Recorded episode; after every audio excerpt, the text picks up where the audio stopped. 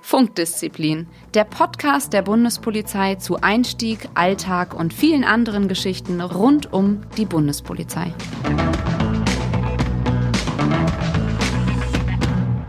Hallo und herzlich willkommen zu einer neuen Folge von Funkdisziplin, dem Podcast der Bundespolizei. Und heute soll es um das große Thema Hierarchien und Dienstgrade gehen. Ihr habt euch dieses Thema auch gewünscht, weil viele fragen sich, was bedeuten eigentlich so die Sterne auf der Schulter? Und äh, mit mir hier in der Aufnahme sind die Susanne, Johanna, Phil und Daniel. Hallo. Hallöchen. Hallo. Hallo. ihr, seid, ihr seid alle so still. Ne? Das Thema ist nämlich, ähm, sagen wir mal, wie, wie steigt man in dieses Thema ein? Weil tatsächlich, ähm, das sagen auch viele, ähm, die, wenn wir ja unsere, unsere Previews zum Beispiel auf Instagram machen, oh, das sind, das sind alles Leute aus dem GD. Bingo, ja, aus dem gehobenen Dienst. Gehobener Dienst. Wollen wir erstmal vielleicht aufzählen, was, was gibt es eigentlich bei uns alles so für Sterne und für Laufbahn und für Dienstgrade. Äh, weiß nicht, Daniel, willst du vielleicht mal was dazu sagen als ehemaliger Personaler? oh, die Zeiten sind schon lange vorbei, aber ich probiere es einfach mal. Ähm, grundsätzlich im, im Polizeivollzugsdienst haben wir drei Laufbahnen, also den, den mittleren Dienst, immer erkennbar an den blauen Sternen, den gehobenen Dienst erkennbar an den silbernen Sternen und den höheren Dienst erkennbar an den goldenen Sternen. Ich wäre auch immer gefragt, was bedeuten denn eigentlich die, die Farben, beziehungsweise auch eine, äh, eine Frage, naja, der hat drei Sterne, dann ist der vielleicht höher im Dienstgrad als der mit einem Stern. Dann muss man wieder erklären, dass die Farben noch unterschiedlich sind, aber das vielleicht für den Polizeivollzugsdienst mal der, der Unterschied. Dann haben wir ja noch den Verwaltungsdienst. Ähm, den erkennt man eben nicht an den Sternen und auch nicht an der Farbe, weil die haben nun mal keine Uniform an. Ah, da, nicht unbedingt. Mhm. Ich wollte gerade sagen. Ja. Also da müssen wir jetzt mal kurz einen Ausflug in die Heraldik und Symbolik. Oh. Jetzt habe ich Simon herausgefordert. Nein. Also, also, nee, das ist tatsächlich sehr interessant. Und zwar, äh, es gibt Verwaltungsbeamte bei uns, die ähm, gern oder die eben auch beantragt haben, um Uniform zu tragen. Und ähm, die haben dann tatsächlich auf der Schulter, Achtung, äh, den Hermesstab, der nicht zu verwechseln ist mit dem Eskulapstab. Eskulapstab, richtig. Die nämlich die Ärzte tragen können. Die nämlich die Ärzte tragen. Und die sehen nämlich relativ gleich aus. Äh, aber haben natürlich eine ganz andere Symbolik. Aber um jetzt auf diesen Eskulapstab und Hermesstab oh einzugehen Gott. und äh, wie die aussehen, wo die Symbolik herkommt, nee, haben wir nämlich biblische und dann haben wir nämlich aus der, aus der griechischen Mythologie und allem drum und dran. Ich glaube, das lassen wir jetzt lieber, oder? Aber Seid ihr eingeschlafen? Habt ihr Kollegen, die, also Verwaltungsbeamte, die Uniform tragen? Ich habe das noch nie gesehen tatsächlich. Ich ja. habe sogar schon unseren äh, Präsidenten Dr. Roman in dieser Uniform gesehen. Nein. Ja, Doch. Ja? Ja, na, die habe ich schon mal gesehen. Zu welchem ja, Anlass? Ich auch. Ich bin der Meinung, es war der äh, G7-Gipfel ne? auf Schloss Elmau 2015. War das 2015? Ja, 2015. Ja. 2015, genau. Und er hat dann auch Gold, also quasi auf der Schulter. Nee, ich glaube, er hat gar keine, nee, ich glaube, er hat gar keine Schulterstücken drauf gehabt. Es aber, gibt aber Schulterstücke jetzt ja, ich, das weiß ich jetzt nicht mehr genau, ei, aber ei, ei, die, die, die, ähm, die Schulterstücken für die Verwaltung, die sind auch eingefärbt. Also wir hatten auch, äh, meiner alten Dienststelle hatte ich ja einen Kollegen aus dem mittleren Verwaltungsdienst, der ähm, hatte dann diesen blauen Hermesstab auf der Schulter und den Silber ja, habe ich den auch schon mal irgendwo mhm. gesehen. Ja. Mhm. Aber so, jetzt mal und unsere Zuhörer fragen sich jetzt immer noch, welche Sterne hat der Wachtmeister denn nun? ja, genau. Oh, apropos Wachtmeister. Dienstgrad Wachtmeister. Aber das kann äh, Daniel ja, ja. doch jetzt äh, äh, mal erzählen, ne? Herr Wachtmeister. Ja, den gibt's nicht. Um es genau. auf den Punkt zu bringen, den gibt's nicht einfach mehr, nicht. Nicht mehr. Nicht mehr, den nicht gab's mehr. mal, ja. Den das gab's stimmt. nämlich mal. Aber ja, mal aber noch eine andere Frage. Äh, Grenzinspektion, da, da kenne ich mich jetzt nicht ganz so aus, aber gibt es noch den einfachen Dienst in der Bundespolizei? Äh, nee, den einfachen Dienst gibt's nicht, aber es gab, äh, den, es gab damals den GUK, die Grenzpolizeiliche Unterstützungskraft, der jetzt umbenannt wurde in BUK. BOK, Bundespolizeiliche Unterstützungskraft. Und die Kolleginnen und Kollegen, die gibt's noch nach wie vor. Die sind aber in einem so Angestelltenverhältnis. Genau, das ist nämlich total kein, interessant. Das ist, kein, das ist, wieder mein Thema. Und das zwar, ist kein Beamtenverhältnis. Ja, aber die haben, die, also die sehen ganz normal aus wie Bundespolizisten, haben aber einen Stern. Und Ein das blauen. ist schon wieder einen blauen Stern. Und das ist nämlich das Interessante, weil wir haben natürlich unsere Anwärter im mittleren Dienst, die die blaue Litze haben. Und die bekommen dann aber, wenn sie Polizeimeister werden, gleich klick, klick, zwei blaue Sterne, wobei der, äh, die Kollegen, ähm, also die Bundespolizei und Unterstützungskräfte nur einen blauen Stern haben. Aber man sollte nicht immer nur auf die Schulter gucken, da kommen wir nämlich gleich noch dazu. Ne? Wie ist das so, wenn, wie viel Lametta hat man auf der Schulter? Weil nämlich die Poli bundespolizeilichen Unterstützungskräfte teilweise wirklich langjährig gediente Kolleginnen und Kollegen sind, die ihren Einsatzbereich gerade an der Grenze wie die Westentasche kennen. Und ähm, gerade im Praktikum, also als ich noch Anwärter war an der Grenze, von äh, einem Book oder damals eben noch Guck, Bingo, ja, habe ich wirklich am meisten äh, an Wissen mit aufgesogen. Aber das ist ein guter Punkt. Also, ähm, wie du schon sagst, man soll nicht unbedingt auf die Schulter gucken. Also gerade auch wenn man frisch ausgelernt ist, äh, kommt auf eine Dienststelle, dann ist es eben so, dass man den Bärenführer, wir haben ja schon erklärt, was es ist in, in den Folgen zuvor, an die Hand bekommt und der erklärt ähm, eigentlich, wie das, wie die Praxis läuft der lernt einen das Laufen. Und dann ist natürlich auch oftmals so, dass es einer ist aus einer anderen Laufbahn. Also vielleicht, ähm, wenn man am Beispiel als Polizeikommissar fertig wird, einen gehobenen Dienst, bekommt den Polizeiobermeister oder Hauptmeister an die Hand, dann ist der eben der Chef im Ring und der ist eben auch der Streifenführer. Und da soll man sich ja nicht ablenken lassen, ähm, was irgendjemand auf der Schulter hat, sondern ähm, natürlich draußen ist man im Team unterwegs. Dennoch gibt es immer einen Chef im, im Ring und das ist nicht unbedingt der mit dem höchsten Dienstgrad. Ja, wobei das ja später dann auch so ist, dass man eigentlich dann immer auf die Erfahrung eher geht. Ne? Also gerade jetzt im Team Streife, wenn man jetzt nicht von einem Großeinsatz spricht, dann äh, ist es ja schon so, dass man im Bahnbereich, wer sich da jetzt besser auskennt, man dann erstmal mhm. die erfahrenen Kollegen sprech, sprechen aber, Aber mal, mal unabhängig davon. Also ich glaube, uns ist allen klar, ich meine, wir sind jetzt alle im gehobenen Dienst. Wir werden ja oft gefragt, warum ist jetzt zum Beispiel im Podcast keiner dabei vom mittleren Dienst?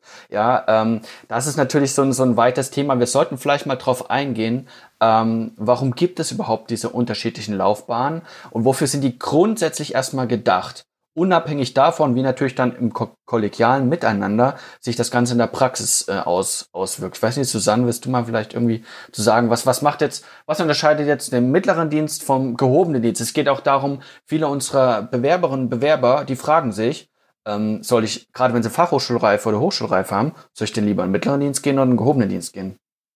Hm. Ja, das ist, ähm Jetzt gar nicht mehr, heutzutage finde ich es gar nicht mehr so einfach zu erklären. Früher war es wirklich sehr simpel, dass man gesagt hat, okay, die Masse der äh, Bundespolizistinnen und Bundespolizisten ist im mittleren Dienst. Ähm, das ist der typische Streifenbeamte, äh, den man halt ähm, an den Dienststellen, also auf der Straße, ich sag's mal ganz platt, sieht. Äh, der gehobene Dienst ist praktisch die Führungsebene, die erste Führungsebene und der höhere Dienst ist dann die nächste Führungsebene. So war das früher eigentlich recht klassisch. Ähm, so ist es auch eigentlich vom Personalbestand schon grundsätzlich noch wie so eine Pyramide äh, aufgebaut. Aber es durchmischt sich natürlich in den letzten Jahren. Das ist ja ein Punkt der Attraktivität der Bundespolizei, dass eben immer mehr Kollegen aus dem mittleren Dienst den Aufstieg in den gehobenen Dienst machen, um sich einfach auch weiterzuentwickeln. Oder dass sie automatisch in die Führungsebene rutschen, weil sie es vielleicht auch gar nicht wollen, weil sie auch da bleiben wollen. Ähm, also ähm, deswegen, so einfach ist es nicht mehr zu sagen. Also wenn man auf einer äh, Dienststelle ankommt und wie ihr schon gesagt habt, man hat ein Streifenteam mit einmal gehobenen Dienst und einmal mittlerer Dienst, dann ist nicht unbedingt immer der gehobene Dienst derjenige, der da, äh, ich sag mal, die Hosen anhat und weiß, wo es lang geht.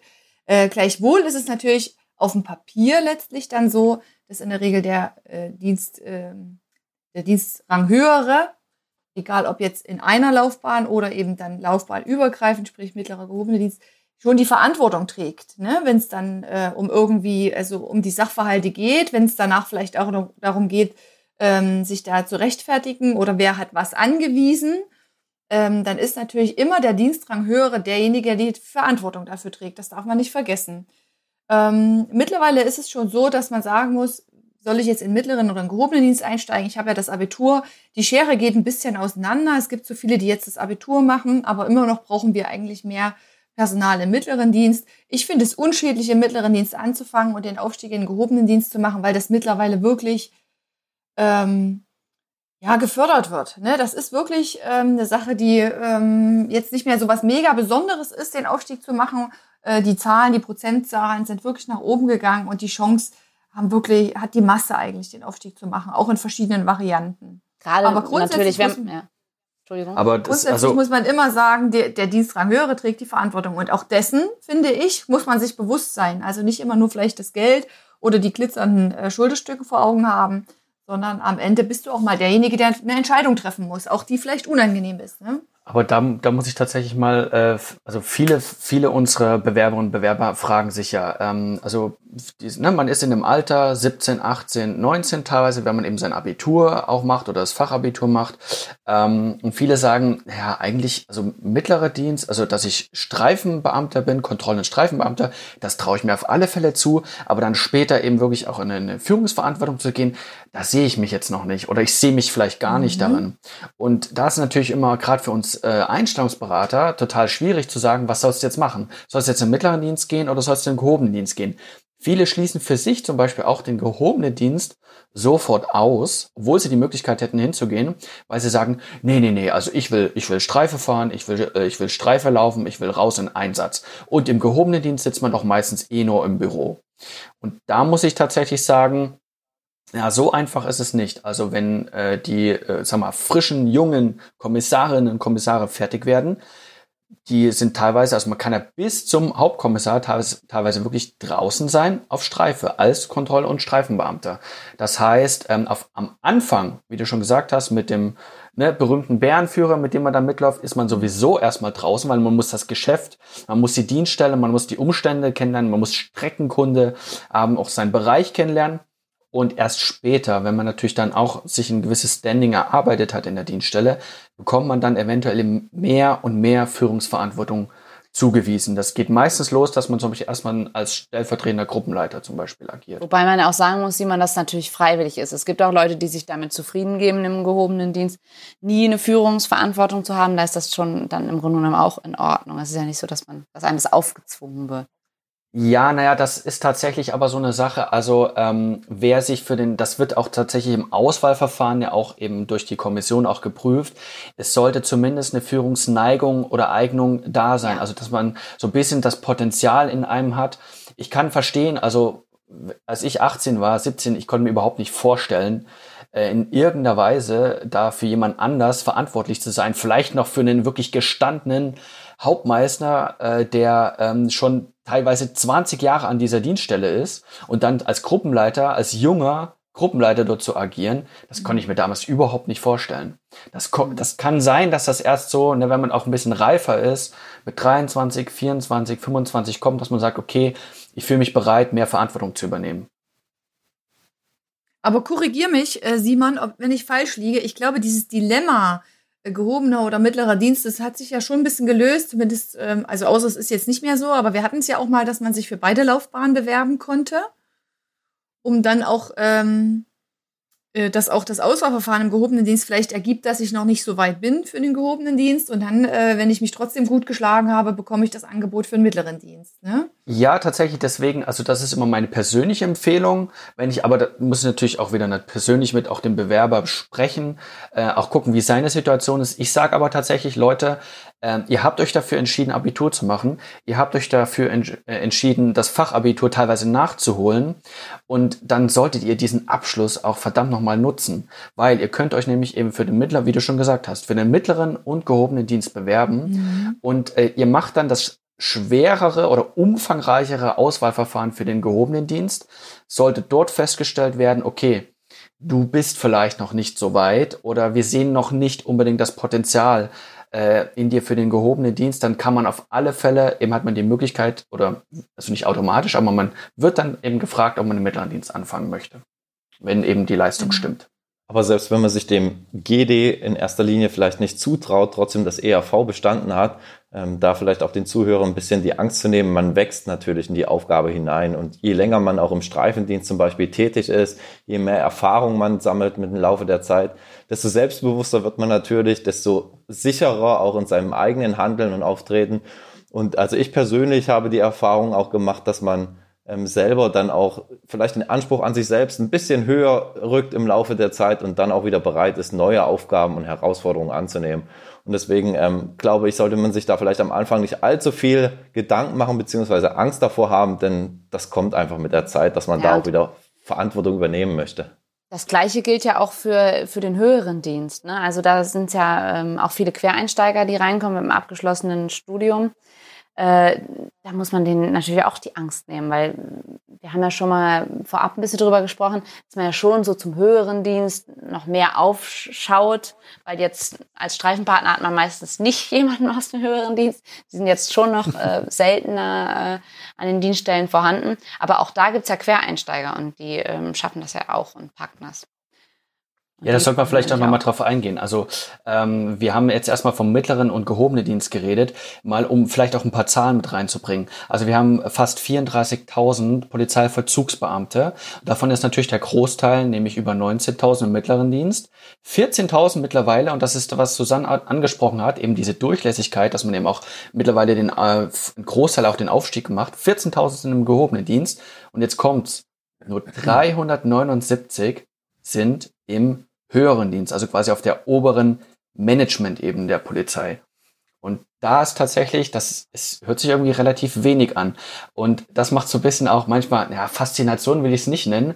Aber wenn tatsächlich eben einer vom höheren Dienst den Raum betritt oder einem äh, ne, auf dem auf dem Wege der Liegenschaft jemand entgegenkommt, der halt wirklich, wo das Gold schon eben blinkt, da schlägt so ein bisschen wieder eben zu, sag mal, wir sind schon doch wirklich, wir sind eine hierarchische Behörde. Und dann grüßt man tatsächlich ein bisschen freundlicher vielleicht nochmal und so. Ich weiß nicht, wie es euch geht. Seid ehrlich zu euch selbst. Also ich gehöre gehör ja immer zu den Leuten, die dann gerne mal das von Weitem nicht so sieht und das für mich dann Silber aussieht und es dann verwechsel und dann denke, oh, krass, so ein krasser, guter Typ und dann äh, nur äh, Oberkommissar und ist mir mal. Oh, nur Oberkommissar. Das sagt die Polizeikommissarin, ja? Um jetzt mal die, die äh, Vorurteile. Ne? Oh, Entschuldigung. Oh, Entschuldigung, Entschuldigung, Entschuldigung. Dann habe ich nichts gesagt. ja, aber da seht ihr schon, Nein, wie, wie aber da verzwickt das um ist. Den ne? HD. Da ging es mir um den HD. Ich hatte das nicht also gesehen, HD ist zwei goldene Dienst, Sterne Bingo. waren. Äh, Entschuldigung, Alles gut. Bingo. War doch nur ein Spaß. Ja. Äh, Ja, das ich ist- glaube, aber das seht ihr mal, wie- wie Daniel kann da, ist. kann da auch was zu sagen, denn ähm, du sitzt ja auch in einer Direktion, in einer Bundespolizeidirektion und da hat man doch des Öfteren ähm, mit dem höheren Dienst zu tun, beziehungsweise da ist die Dichte an Kolleginnen und Kollegen im höheren Dienst ja schon noch etwas höher als äh, im operativen Einsatzbereich. Denn da gibt's äh, auf Ebene der Dienststellen, hast du in der Regel den Dienststellenleiter und seinen Stellvertreter, also Inspektionsleiter und Stellvertreter oder Abteilungsführer und Stellvertreter, das sind halt die Beamten im höheren Dienst. Ähm, und das war's dann. In so einer Direktion sieht's ja schon anders aus. Da rennt ja dann doch schon mehr Gold rum. Ja, das stimmt. Also gerade in der Bundespolizeidirektion ähm, hat man sehr viele vom höheren Dienst ähm, im Vergleich zu einer Inspektion zum Beispiel. Und ähm, ja, dann ist das vielleicht auch nicht mehr ganz so was Besonderes. Wobei ich auch sagen muss, wenn natürlich der Präsident den Raum betritt mit seinem Eichenlaub und dem Gold, also dieses Eichenlaub gibt's ja nur im höheren Dienst und äh, in keiner anderen Laufbahn, das ist dann auch schon immer noch was Besonderes. Und das Schulterstück ähm, gibt's dann halt in unserer Direktion nur einmal. Da, Und da wird auch Meldung gemacht. Also es, es, ich kenne das eben auch aus, natürlich aus den Aus- und Fortbildungszentren, Zentren, dass klar ist, wenn äh, eben der höhere Dienst betritt den Raum, dann teilweise, ähm, dass dann auch eine, wirklich eine ordentliche amtliche Meldung gemacht wird. Wie ist das bei euch bei der Bundesbereitschaftspolizei? Ähm, also ich arbeite auch in einer Bundespolizeidirektion, Direktion Bundesbereitschaftspolizei und äh, wir sind ja auch unmittelbar dem Präsidenten unterstellt. Und also wir sind ja, äh, ich gehöre zu seiner, zu seiner Stabsstelle Öffentlichkeitsarbeit. Also wir machen da keine Meldung, wenn der morgens ähm, reinkommt und sagt Guten Morgen. Natürlich, man ähm, achtet schon auch drauf, was man sagt und wie man auch dem Präsidenten gegenüber auftritt. Und man sieht ihn und man ist natürlich auch vielleicht ein bisschen besonders freundlich, aber jetzt eine formale Meldung. Äh, Guten Morgen, Herr Präsident, ich melde äh, Stabsstelle mit fünf Polizeivollzugsbeamten angetreten, einer im Haus, äh, im Krankenstand. Nein, das machen wir natürlich nicht. Phil, ein gutes Stichwort. Du hast gesagt, man sieht den höheren Dienst. Also ich kann da vielleicht eine, eine Anekdote aus der eigenen Erfahrung erzählen.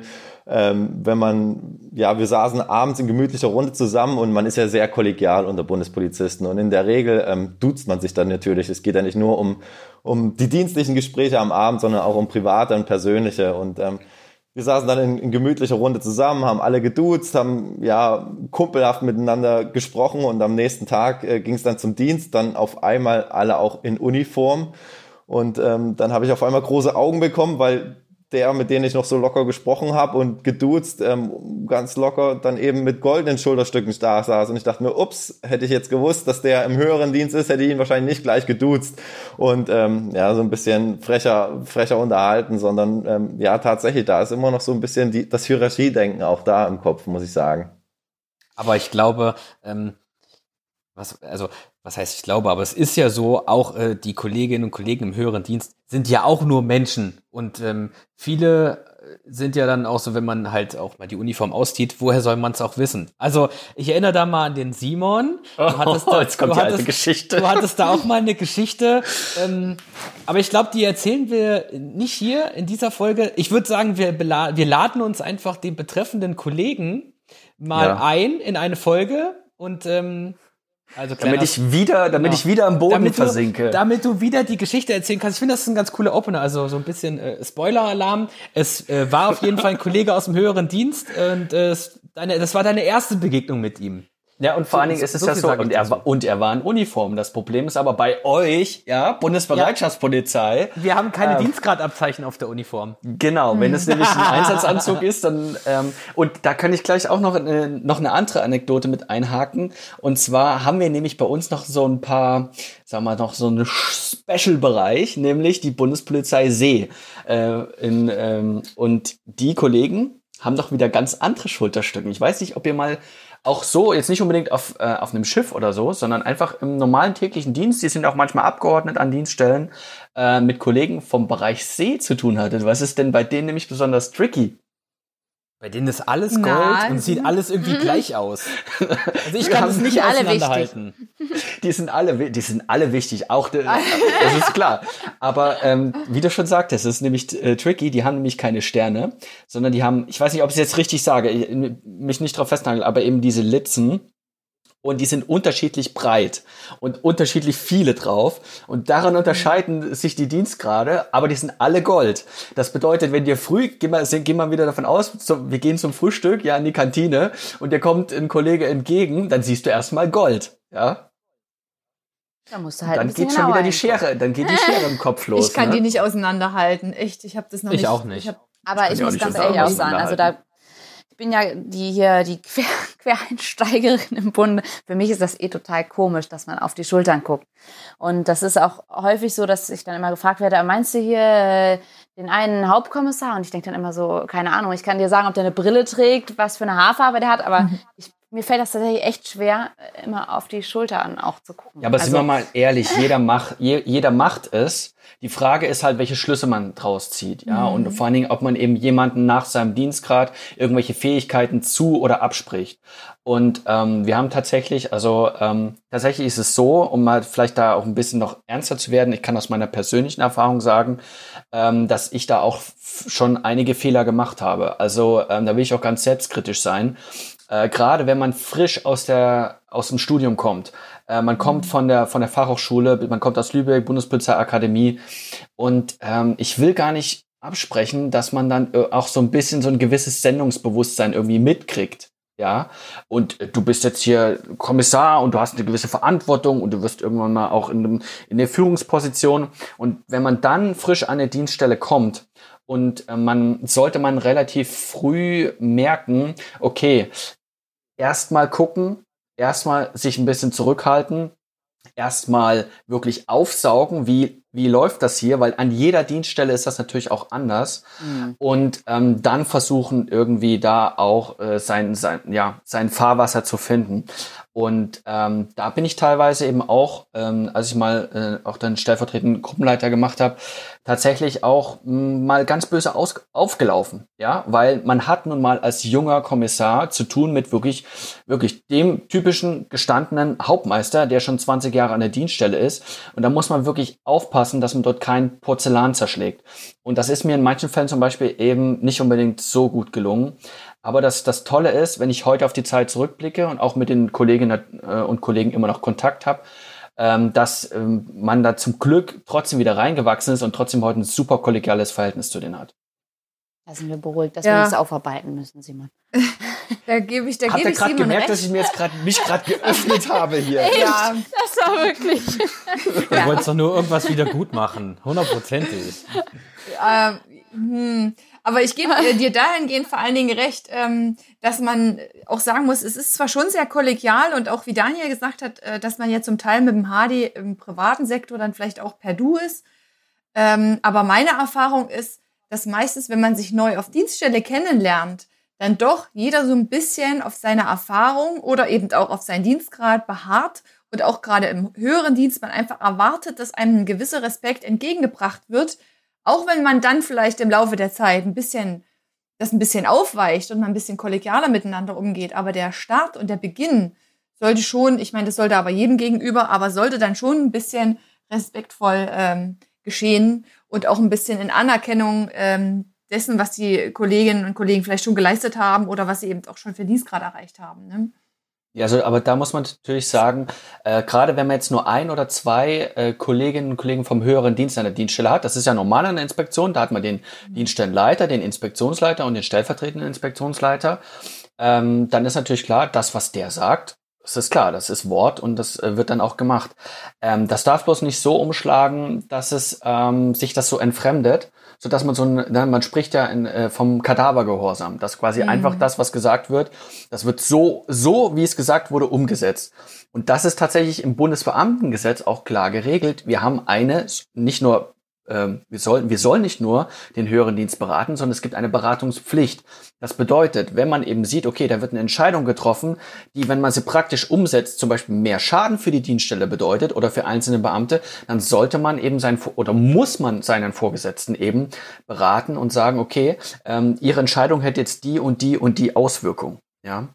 Aber das ist nicht nur im höheren Dienst so, Simon. Ähm, also ich hatte, momentan ist es ja so, dass die meisten GD-Absolventen ja äh, vorerst in Erstverwendung gar nicht in Führungspositionen eingesetzt werden. Korrigiert mich, wenn ich falsch liege. Ihr wart wahrscheinlich auch fast alle im Streifendienst, als ja. ihr fertig geworden seid. Ähm, ich gehöre, äh, also ich, bei mir war das so, ich bin gleich in eine Führungsposition äh, reingekommen. Bei der Bundesbereitschaftspolizei gibt es halt derzeit noch keine operativen Tätigkeiten im gehobenen Dienst. Das heißt, äh, gehobener Dienst ist automatisch Führungsposition. Ähm, ich war dort eingesetzt als Gruppenführer und ich war froh, dass mein Stellvertreter wirklich, wie du es gesagt hast, ein alter, gedienter Hauptmeister war. Ähm, natürlich, ich habe äh, im Zweifelsfall auch auf dem Papier die Verantwortung getragen und äh, ich war auch für die Rechtmäßigkeit der Maßnahmen verantwortlich und auch äh, für das ein oder andere, dann musste ich mich rechtfertigen. Aber ich war trotzdem immer froh, dass mir auch ein, ein altgedienter Kollege auch auf kollegiale Art und Weise gesagt hat, pass auf, das können wir jetzt so nicht machen. Oder wir sollten das vielleicht lieber so und so machen, weil aus dem und dem Grund. Ähm, aber die letztendliche Entscheidung musste ich halt treffen, weil ich sie auch verantworten muss. Das, das finde ich halt total halt schwierig. schwierig. Ja, aber, äh, das, aber das ist doch so. bestimmt eine krasse Herausforderung für dich gewesen. Wie alt warst du da? Ich war 21. Krass, ne? Mhm, Dito. Ja. Ich war 21, aber ich muss sagen, ich bin super aufgenommen worden. Ähm, die meisten meiner in Anführungszeichen nachgeordneten Mitarbeiter waren in der Tat älter als ich. Und ähm, aber das hat super funktioniert, weil das ist auch immer eine Frage, wie, wie es in den Wald reinschallt, so schallt es auch wieder raus. Klar, man kann natürlich dorthin kommen und kann jetzt sagen, so, ich bin jetzt der Herr Kommissar, ja, für euch bitte auch alle Sie. Ja, ich möchte bitte gerne gesiezt werden, weil ich bin der Herr Offizier. Oder ähm, man, man geht das halt auch auf eine kollegiale Art und Weise an. Aber das geht auch alles nur bis zu einem gewissen Punkt, weil ähm, gerade wenn es dann zu Einsatzsituationen kommt, wo schnell Entscheidungen getroffen werden müssen, dann müssen die auch erstmal schnell umgesetzt werden. Das kann man dann im Nachgang vielleicht auch ausdiskutieren, aber vor Ort muss dann halt auch unverzüglich gehandelt werden. Und da müssen halt auch alle wissen, bis wohin kann man das jetzt machen, auch mit irgendwie ne, Stuhlkreis einrichten, das können wir jetzt so oder so oder so machen. Oder ähm, wann muss dann der Schalter umgelegt werden, wo dann auch diese Hierarchiekette funktionieren muss? Denn dafür gibt es sie. Das darf man nicht vergessen. Ja. Gerade bei euch in so eins, äh, genau. bei euch in Einsätzen, Bundesbereitschaftspolizei, ja. da muss das echt auch funktionieren. Ähm, da hat man eben, wie du schon gesagt hast, man hat teilweise keine Zeit, einen Stuhlkreis zu bilden. Aber wenn die Zeit ist, und manchmal ist die, also gerade auch an, äh, an den Inspektionen, dann sollte man auf alle Fälle, wenn man in der Führungsposition ist, natürlich die Mitarbeiter einbinden und vor allen Dingen echt einbinden. Also ja. nicht so eine unechte Beteiligung, machen wir jetzt, äh, gehen wir zu McDonalds oder gehen wir zu Burger King oder zu, zu, zu Subway oder was auch immer sondern äh, ähm, dass die Entscheidung steht noch nicht fest. Ich binde, ich binde die Mitarbeiterinnen und Mitarbeiter ein und will wirklich deren Meinung und will, dass die auch mitentscheiden. oder an der Entscheidung beteiligt sind. Habt ihr da schon mal schlechte Erfahrungen gehabt? Also ich muss sagen, aus meiner Erfahrung muss ich sagen, ich habe echt nur positiv äh, die Vorgesetzten auch oftmals erlebt. Das heißt, ähm, nicht nur, dass ich offensiv auf die Vorgesetzten zugehen musste und sagen, ah, vielleicht ist hier ein Problem, sondern im Gegenteil, dass die Vorgesetzten gefragt haben, Mensch, du bist hier der Experte aus dem Fachbereich, ähm, was ist denn meine, deine Meinung dazu und ähm, machen wir das vielleicht richtig oder sind wir auf dem richtigen Kurs? Also ich habe da echt eigentlich nur positive Erfahrungen gehabt bisher. Genau. So wie du es gerade gesagt hast, Daniel. Das, äh, da fühlt sich mit Sicherheit so. der eine oder andere auch gewertschätzt, wenn er dann auch gefragt wird vom Vorgesetzten.